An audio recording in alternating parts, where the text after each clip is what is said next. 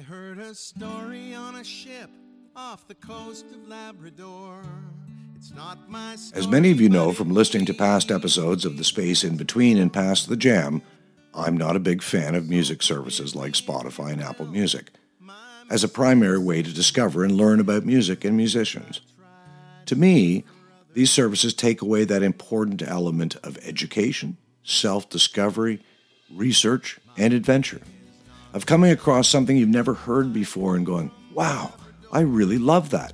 I'm going to go out and explore this avenue of music or these musicians. I'm going to hunt down their records.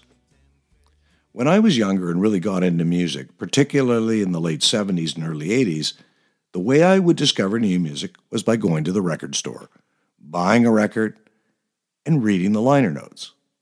And until recently, I never realized how important those liner notes were in terms of my education process around new music. They provided the historical context for what I was listening to, the history of the band, the band members, the particular album I might be listening to at the time. And I would use these liner notes as a jumping off point to explore new music. I would look at the liner notes and I would look at personnel playing on the record and I would go, I really love that guitar work. I wonder who's playing that. And it might be a guy like Freddie Robinson. So the next time I'd go to the record store, I would hunt for albums by Freddie Robinson.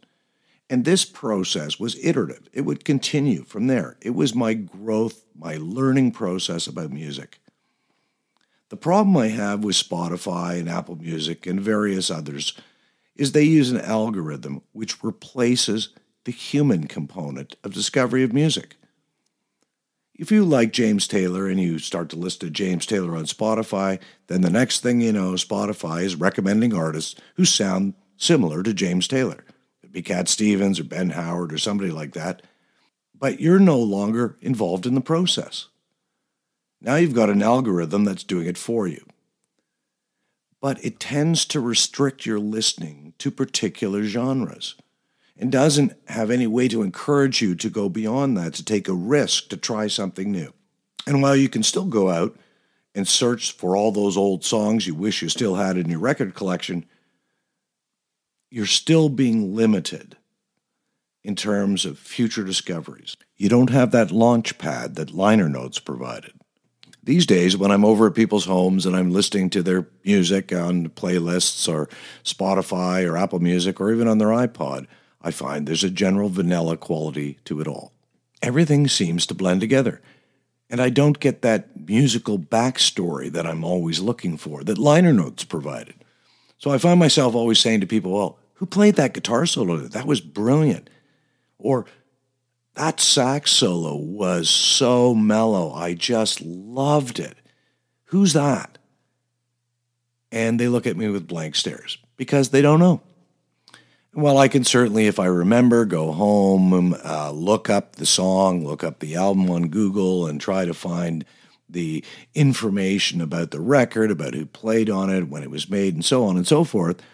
I'm not getting the story. The people that wrote liner notes were serious fans, they were collectors.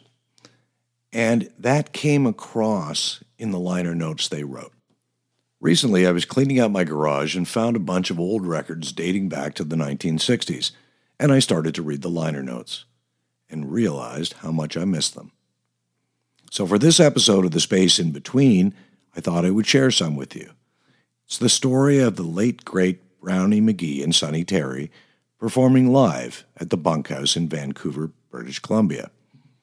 The Bunkhouse was a really interesting venue. It was located on Davie Street in downtown Vancouver, and it was one of the few clubs where black American artists could come and play in front of white audiences. But what was most unique about the Bunkhouse was that they recorded the performances live and then produced the records. So this story is taken directly from the liner notes on that record from the show at the Bunkhouse in 1965. There has rarely been a music duo that works as effectively together as this one. Singer guitarist Brownie McGhee's sociable, sophisticated, and relaxed presentation is complemented by singer harmonica player Sonny Terry's earthy and uninhibited polyphonic backgrounds and solo excursions. The strong accumulative effect makes for a musical exhibition of polish and craftsmanship that is frequently lacking in the work of other blues based artists. They have a knack for inspiring each other. Veteran practitioners in the multifaceted field of American music. Their 26 year long partnership has produced many programs of spirituals, blues, gospel songs, and even children's play tunes. Their show business experience is wide of scope. They have performed in nightclubs, coffee houses, and on concert platforms all over the United States, Canada, Great Britain, and Europe. For the U.S. State Department, McGhee and Terry toured India in 1959 and 1960 as our representatives on the Cultural Exchange Program. The Broadway Theater has seen these two blues artists as a team in Tennessee Williams' Cat on a Hot Tin Roof and Langston Hughes' Simply Heavenly. The mouth harp wizard Sonny Terry was featured in Finian's Rainbow with the original Broadway cast in 1946 and 47. In fact, before Terry ever met McGhee, he won considerable acclaim on the stage of Carnegie Hall during John Hammond's famed Spirituals to Swing concert in 1938. Like the art of jazz, both McGhee and Terry are based in the traditions of the country blues. From their beginnings as itinerant blues players on the streets of southern cities, they have grown and developed into an urbane musical combination without losing their authenticity and dedication to their heritage. To borrow a line from famed radio commentator Paul Harvey, and now the rest of the story. Walter Brownie McGhee was born in Knoxville, Tennessee on November 30th, 1915, and in the mountain country where there were many Negroes. Terry was raised further east in the Piedmont cotton tobacco country of North Carolina. Early in life, he came under the influence of the famed guitarist Blind Boy Fuller. The McGhees were a musical family. The father, George, alternated between farming and entertaining. Brownie's uncle, John Evans, was a country banjo fiddler, and his younger brother, the late Granville Sticks McGhee, was also a guitar player. Shortly after Brownie's birth, the elder McGhee moved to a smaller town, Kingsport, Tennessee. He would frequently take Brownie along with him on trips to various picnics, country hoedowns, and other functions, and soon began to teach his son the fundamentals of entertaining. Uncle John made the youth a small instrument out of a marshmallow can for a head and a neck made out of seasoned poplar with a side peg. It was, in effect, a five string country banjo. After Brownie, at age four, suffered a case of infantile paralysis, which left him with a limp, his father concentrated on teaching him the dance songs and the made up blues he remembered from the old time field hollers. By the time he was eight years old, the youth could play piano and guitar. He had even mastered an old fashioned foot treadle organ. His singing and speaking voice was good enough to warrant his being chosen for speaking assignments at school and he also became a member of the Shouting Baptist Quartet, which performed at his church. After four and a half years of high school, he took to wandering around the Smoky Mountain resorts looking for entertainment work. He hitchhiked with his guitar around his neck and a kazoo under his arm. During this early period, he traveled for a while with the Medicine Carnival, several haphazard medicine shows, and a minstrel troupe. He eventually returned home and took up the development of his guitar technique quite seriously, learning to use finger picks to increase his volume and save the wear and tear on his fingers. He also formed bands around Knoxville made up of two guitars, a harmonica, a washboard, and a tub bass. It was hard to get jobs as the Depression had arrived and the bad times had set in. As many of the bluesmen did, Brownie again took to the road and hitchhiked to another section where he hoped there would be more work.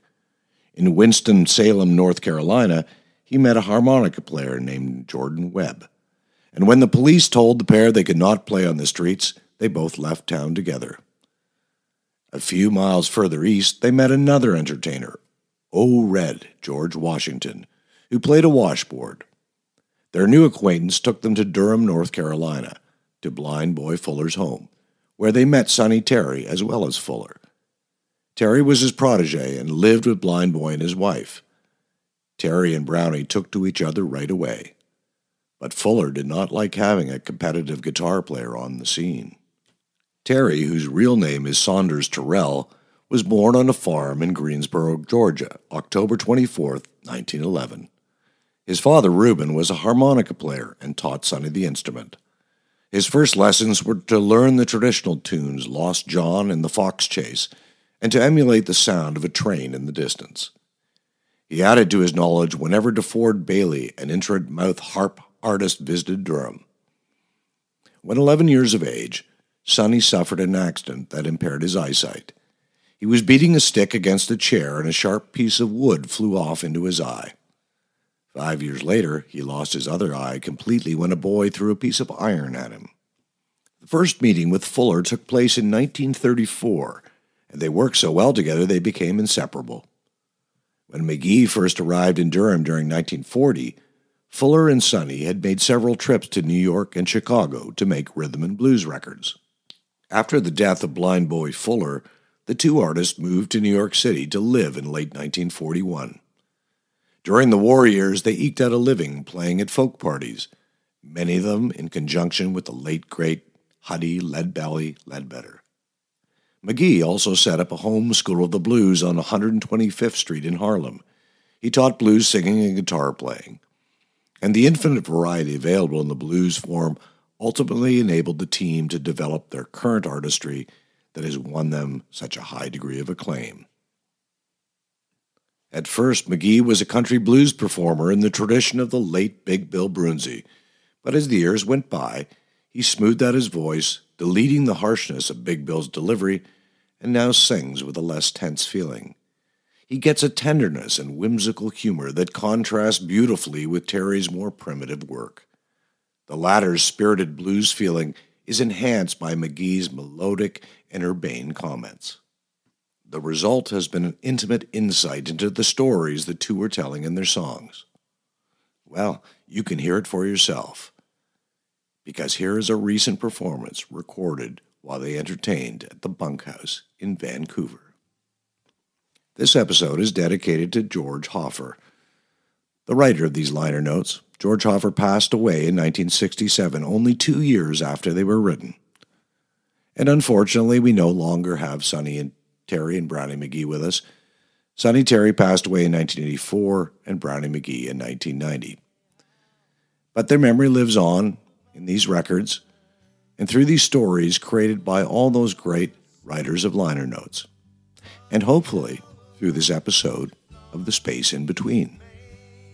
For what it's worth. This concludes this week's episode of The Space in Between.